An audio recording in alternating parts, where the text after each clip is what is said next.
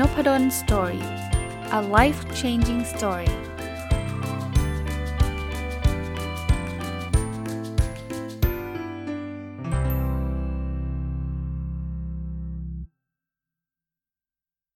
วัสดีครับ ยินดีต้อนรับเข้าสู่นพดล Story พอดแคสต์นะครับ วันเสาร์ยินดีต้อนรับเข้าสู่รายการผู้ประกอบการวันหยุด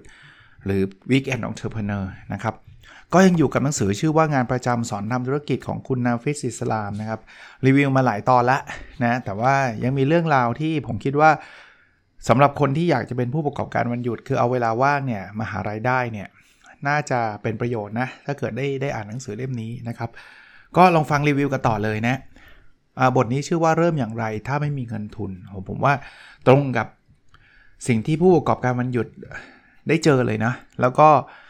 ถึงแม้ว่าท่านมีเงินนะ ผมก็ยังไม่แนะนำนะ ในช่วงแรก ๆ ที่ท่านจะทุ่มเงินทั้งหมดเนี่ย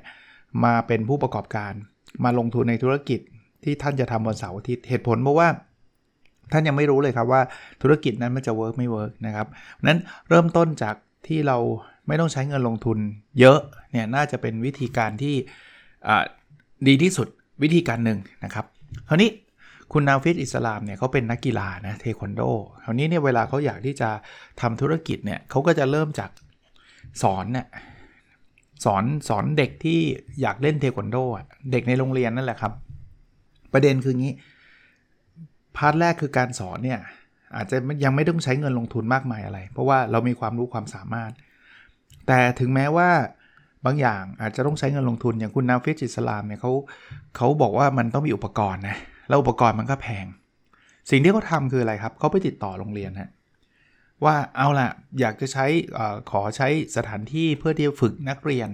ในลักษณะแบบนี้ไปสร้างชมรมเทควันโดขึ้นมา อย่างนี้ก็คือคือคืออีกขนทางหนึ่งนะ ที่เขาจะสามารถสร้างรายได้ได้นะครับ แล้วก็แถมกับวินวินเนอะก็เป็นการช่วยเหลือโรงเรียนด้วย ในในแง่ที่ว่า จะได้ฝึกนักกีฬาโรงเรียนนู่นนี่นั่น แต่ก็บอกโรงเรียนตรงๆนะครับว่ามันมีมันมีการเก็บค่าใช้จ่ายในลักษณะแบบนี้ ผมว่าเรื่องนี้อาจจะไม่ได้แปลว่าทุกคนจะต้องวิ่งไปที่โรงเรียน แล้วก็ต้องขอให้โรงเรียนให้สถานที่เสมอไปนะ แต่มันเพียงแต่ว่าถ้าเราพยายามเนี่ยเราจะมีหนทางมีวิธีนะครับ ส่วนตัวผมเนี่ยถ้าใครอยากจะสอนเนี่ยนะ เอาแน่นอนไปขอพื้นที่มหาวิทยาลัยก็อาจจะยากหน่อยเพราะว่าเราไม่ได้เป็นอาจารย์หรือว่าเราถึงแม้เป็นอาจารย์เองเนี่ยท่านลองไปสอนส่วนตัวในมหาลัยเขาก็ไม่ยอมอยู่ดีนะครับแต่ว่ามันไม่ได้มีพื้นที่เฉพาะอยู่ที่มหาวิทยาลัยอย่างเดียวนะครับร้านกาแฟนะ co-working space พวกนี้เขายินดีจะแชร์อาจจะมีค่าใช้จ่ายอยู่บ้าง แต่ก็ผมว่ามันพอรับได้แล้วอีกอีกส่วนหนึ่งนะผมผมเล่าให้ฟัง โมเดลที่ที่เราเห็นอยู่เรื่อยๆเนี่ยในร้านกาแฟหรือร้านอื่นๆเนี่ยเขาอยากให้คนเข้าร้านอยู่แล้วนั้นเราอาจจะบอกว่าเอาล่ะเราขอใช้สถานที่แต่ว่าเราจะขอซื้อเครื่องดื่ม มูลค่าเท่านั้นเท่านี้บาทนะครับ เครื่องดื่มเนี่ยเราก็แอดเข้าไปในค่าสอนนะสมมุติว่าเลยเก็บคนละเท่าไหร่ละคนละคนละพันคนละ 500 คนละ 900 แล้วแต่ก็หักไปสิครับว่าเอาเอาเป็นค่าค่าเครื่องดื่มหรือค่าสถานที่ก็ได้ จะเป็นคนละเท่าไหร่ อย่างนี้ก็วินวิน บางคนบอกอ้าวอาจารย์แล้วเกิดมันไม่มีคนมาสมัครเลย ไม่มีคนมาสมัครเลยก็โทรไปบอกร้านกาแฟบอกว่า ตกลงคงไม่ได้สอนแล้วนะ เพราะว่าเราคงต้องให้มีการสมัครก่อน ไม่ใช่ว่า walk in เนี่ยครับใช่ไหม walk in แปลว่าเฮ้ยเดี๋ยวจัดวันนี้แล้วเดี๋ยวจะไปเก็บเงินตอนคนเดินเข้ามาอย่างนั้นอาจจะไม่ใช่ใช่ป่ะเราก็ต้องมีการลงทะบงลงทะเบียน ซึ่งมันก็ไม่ได้เป็นอะไรที่ยุ่งยากอะไรนะ เดี๋ยวนี้ก็มี Facebook มี ช่องทางออนไลน์เยอะแยะมากมายนะครับ อันนี้ก็เป็นอีกอีกหนึ่งหนทางนะหรือใครก็ตามที่อาจจะไม่ใช่สอนเนาะอาจจะต้องมีการลงทุนในอุปกรณ์อะไรเงี้ยลองลองลองนึกแบบอุปกรณ์ประเภทที่ว่า แทนที่เราไม่ซื้อเป็นแสนเป็นล้านเนี่ยเช่าได้ไหมยืมได้ไหมในช่วงแรกๆแน่นอนครับการเช่าการยืมเนี่ยอาจจะต้องมีคอสต้นทุน แต่ว่ามันก็ดีกว่าเราจ่ายเป็นแสนใช่ปะ่ะแล้วก่อนจะค้นพบว่าไม่มีงานเข้ามาเลยอย่างเงี้ย ถ้าเราบอกว่าอารอให้มีงานก่อนแล้วเรามีการยืม อาจจะจ่ายวันหนึ่งเป็นพัน แต่ก็คุ้มใช่ไหมเพราะว่ามีงานเข้ามาแล้วอะ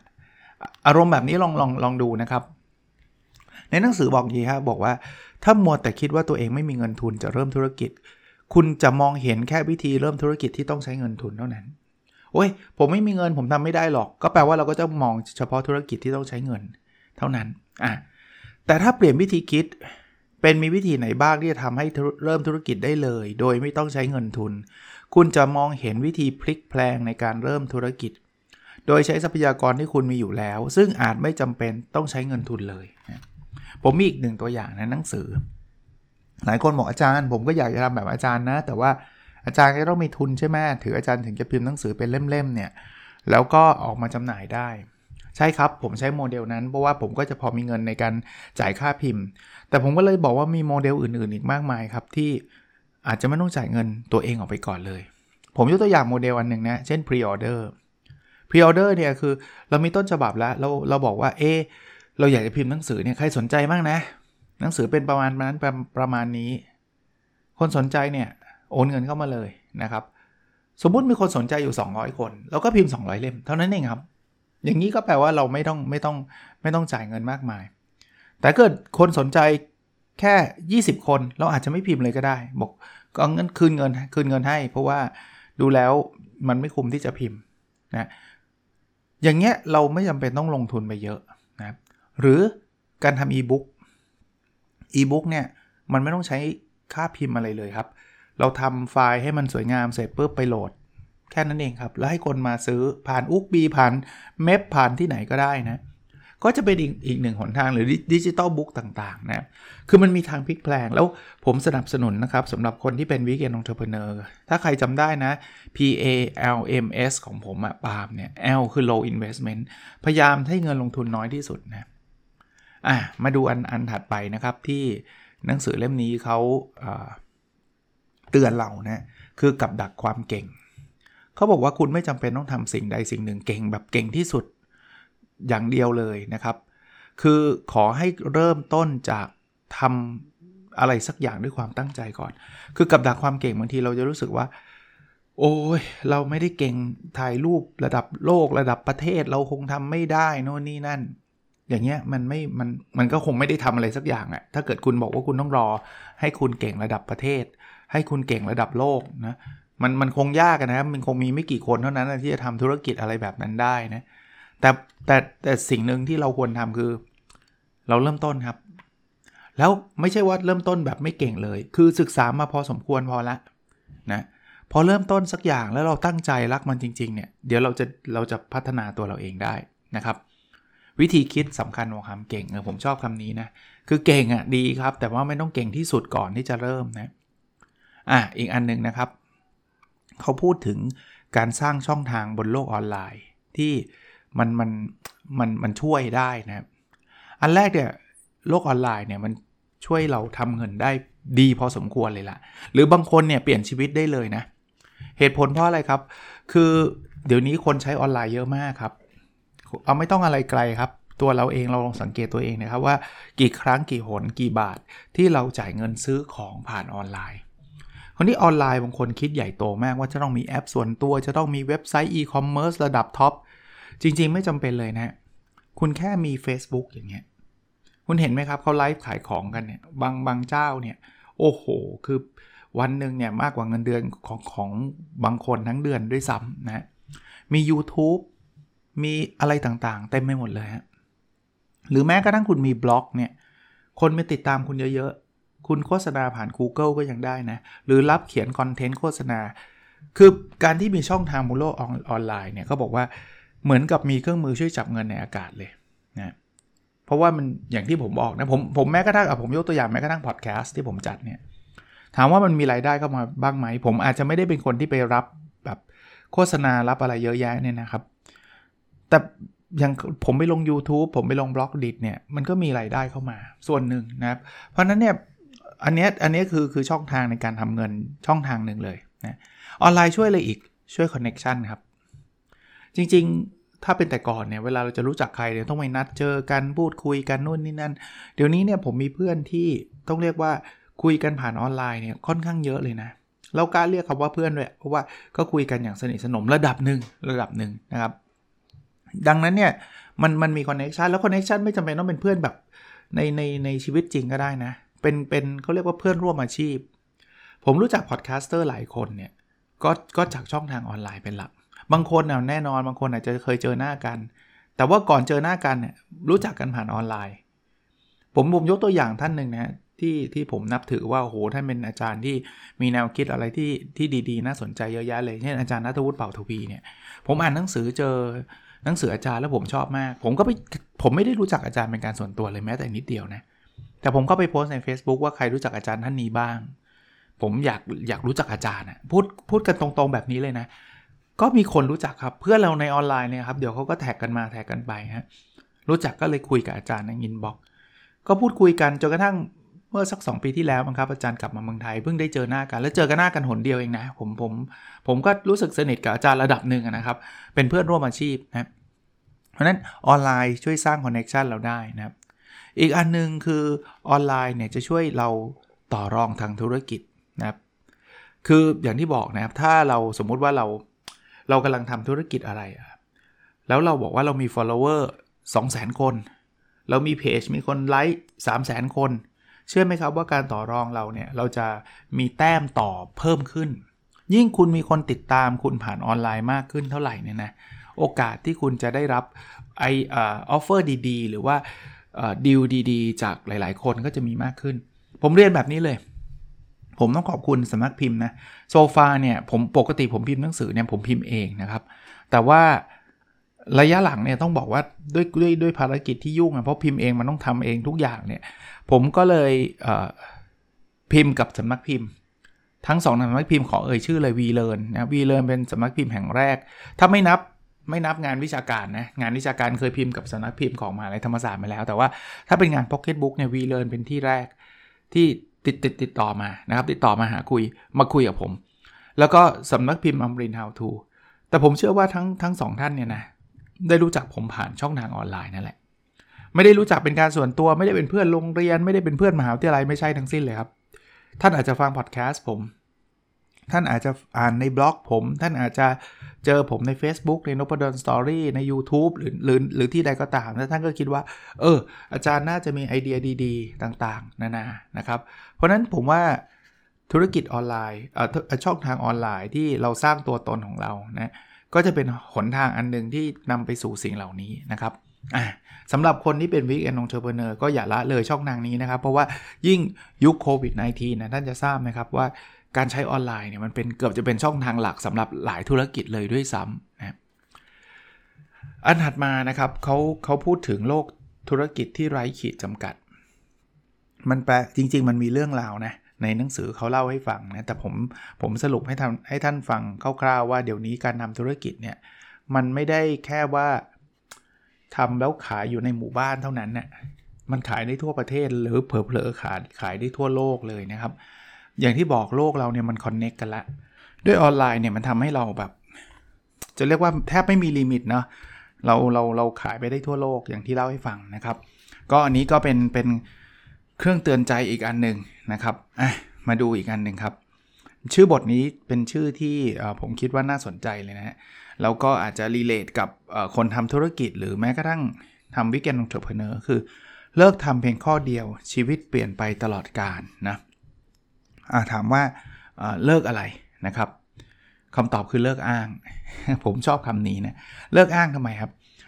คือผมเคยพูดในรายการนบดล Story หลากหลายครั้งนะว่ามันมีคำว่าได้ท่ากับไม่ได้เพราะนะ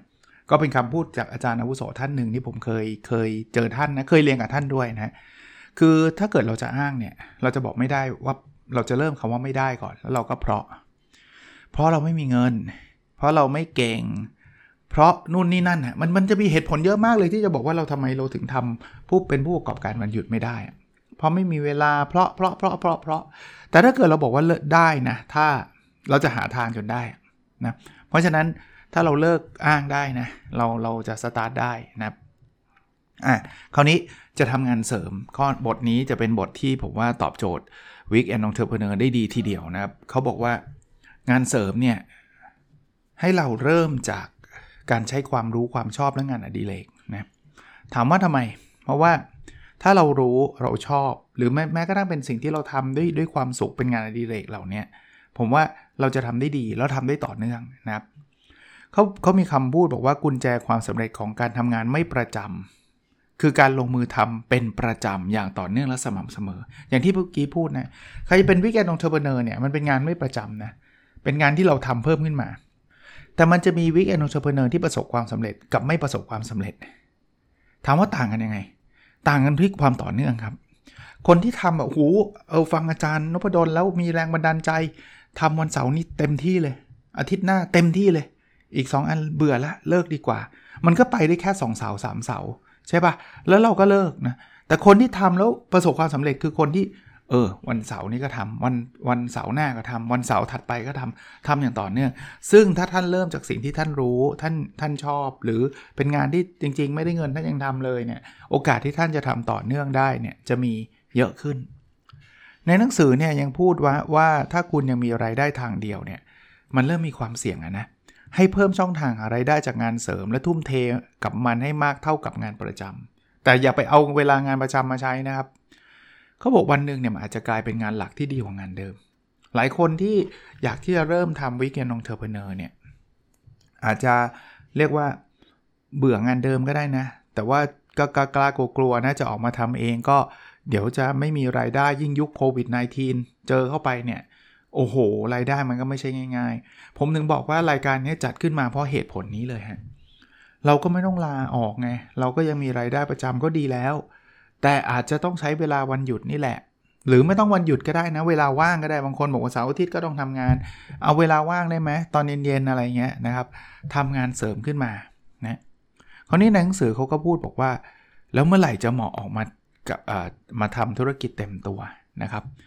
ในกรณีของเขาเนี่ยของผู้เขียนเนี่ยนะครับเขาบอกว่าเขาลาออกจากงานประจำมาทำธุรกิจเต็มตัว ตั้งแต่รายได้แซงงานประจำเพียง 6 เดือน คือรายได้มันแซงงานประจำถึง 6 เท่าแล้วอะเขาถึงออกนะครับ และยังมีเงินสำรองเผื่อฉุกเฉินอีก 2 ปี และไม่มีภาระหนี้สินใดๆ คือคือหนังสือเขาก็เล่านะครับ แล้วก็ผมก็เห็นด้วยคือว่า จริงๆสถานะของแต่ละคนไม่เท่ากันนะ่ยคือถ้าเกิดเรามีลูกมีบ้านมีรถต้องผ่อนมีพ่อแม่ต้องดูแล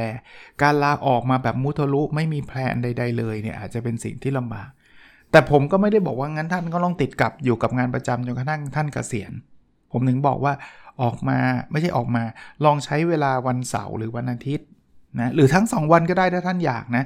ในการทำวิกเกนองเชอร์เพเนอร์ในการเป็นผู้ประกอบการมันหยุด หาไรายได้เพิ่มหาไรายได้เสริม ถ้าตอนแรกมันยังไม่ได้ท่านก็ไม่เครียดอะไรมาก ดีกว่าท่านลาออกมาเงินเดือน 3 4หมื่นไม่มีละ แล้วมาหาไรายได้เต็มที่แล้วปรากฏว่ารายได้ได้เดือนละ 5,000อย่างเงี้ยท่านแย่แน่ๆ ทั้งบ้านทั้งรถโดนยึด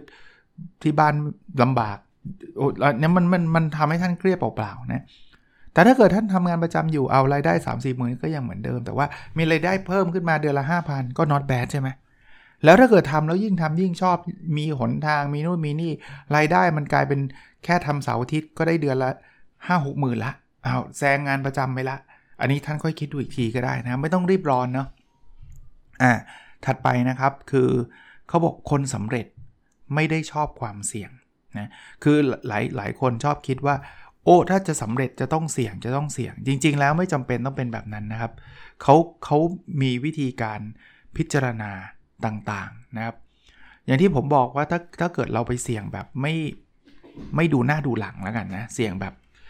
ไม่ได้ดูอะไรเลย นั้นเป็นเป็นความเสียหายอย่างยิ่งนะครับ ก็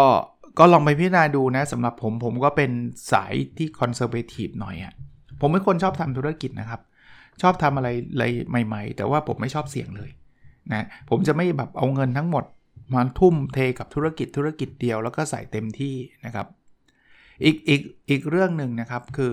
เขาบอกว่าเวลาเราเราจะทำอะไรสักอย่างเนี่ยลองดูความต้องการซื้อก่อนไอ้ขายเนี่ยเราขายได้นะ แต่ว่าเราดูก่อนว่ามันมีคนอยากซื้อหรือเปล่า หลายคนเนี่ยลุยเลยครับ มาถึงเลย เฮ้ย ผมจะทำอันนี้ขายซื้อเปล่าไม่รู้เดี๋ยวผมจะทำให้มันให้ขายแหละ ผมจะขายอะ่ะ คือคุณจะขายก็ถูก แต่มันจะมีคนซื้อหรือเปล่าไม่รู้นะ ผมว่าลองลองดูเขาบอกว่าออนไลน์คือตลาดที่เปิดทำให้เราสามารถทดสอบความต้องการของลูกค้าได้ง่าย เมื่อกี้ที่ผมยกตัวอย่างเรื่องหนังสือจำได้ไหมครับ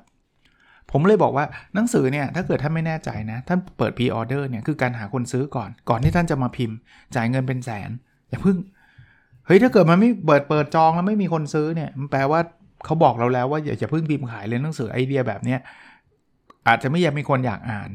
หรือชื่อเราเองเขาก็ยังไม่มีใครเชื่อถืออะไรแบบเนี้ยถ้าไปแต่ก่อนยากนะมันไม่มีออนไลน์ไม่มีลักษณะแบบนี้นะครับ อีกเรื่องหนึ่งคืออาการหลงรักไอเดียของตัวเองนะ ผู้เขียนนะบอกว่าเคยเข้าร่วมประกวดไอเดียทางธุรกิจสตาร์ทอัพต่างๆ นานาเนี่ยแล้วคิดว่าไอเดียเราแบบว่า โอ้โห สุดเจ๋งแบบ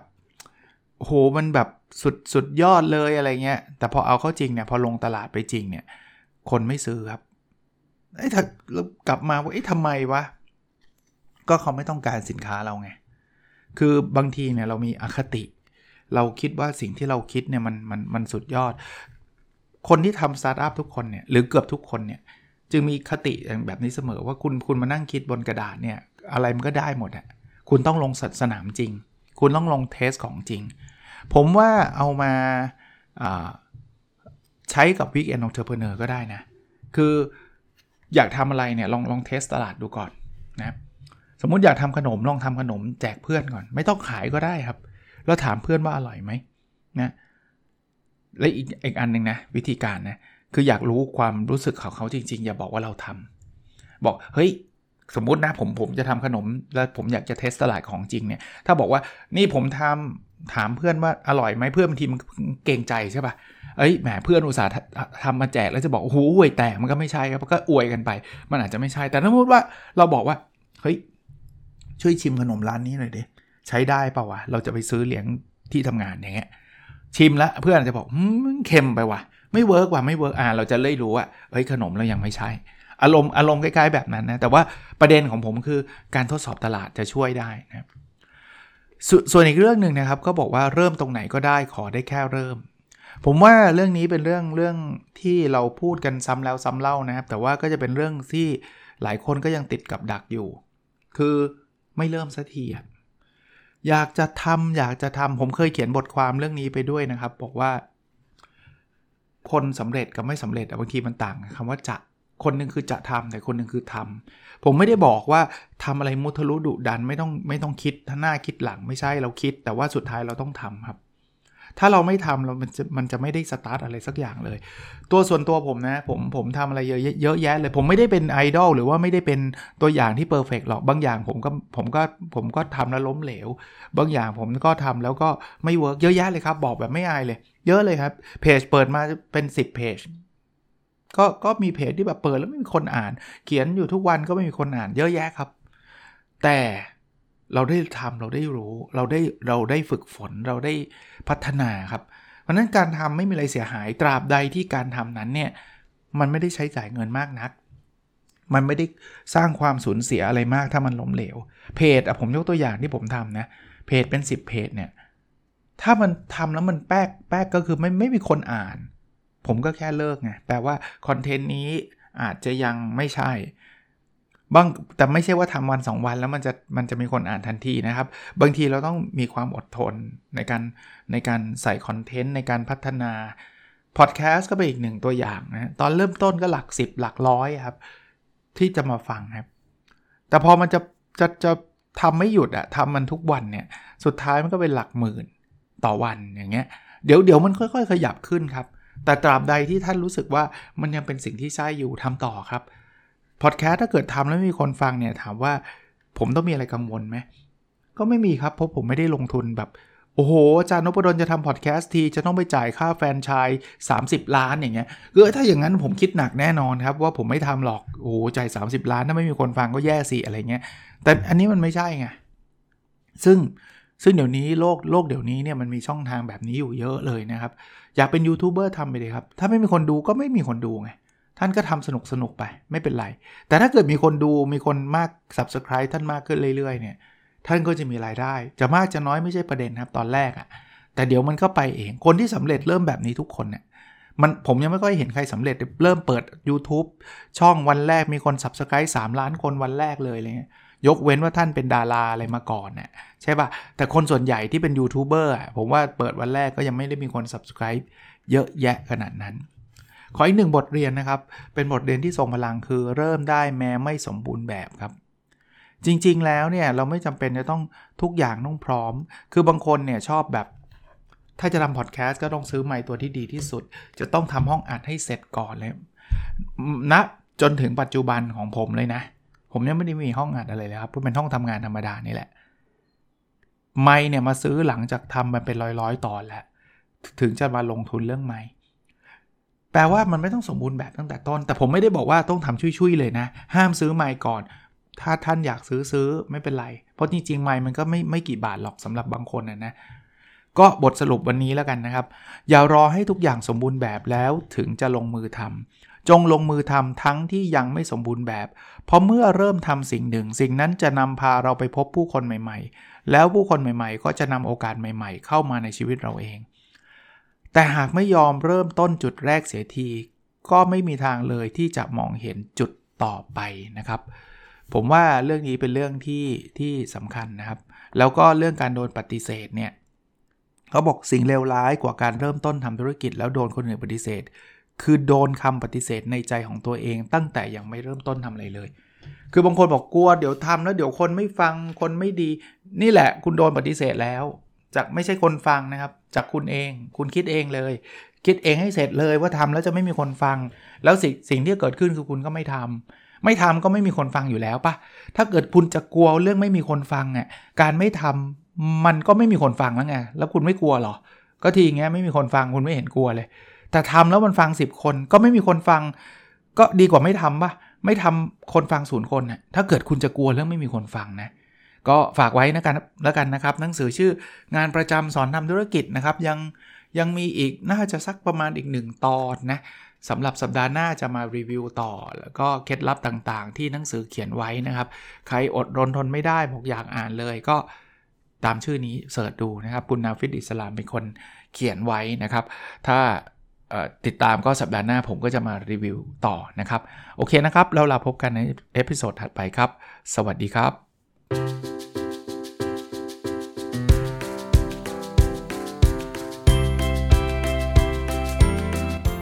n o p a d o n Story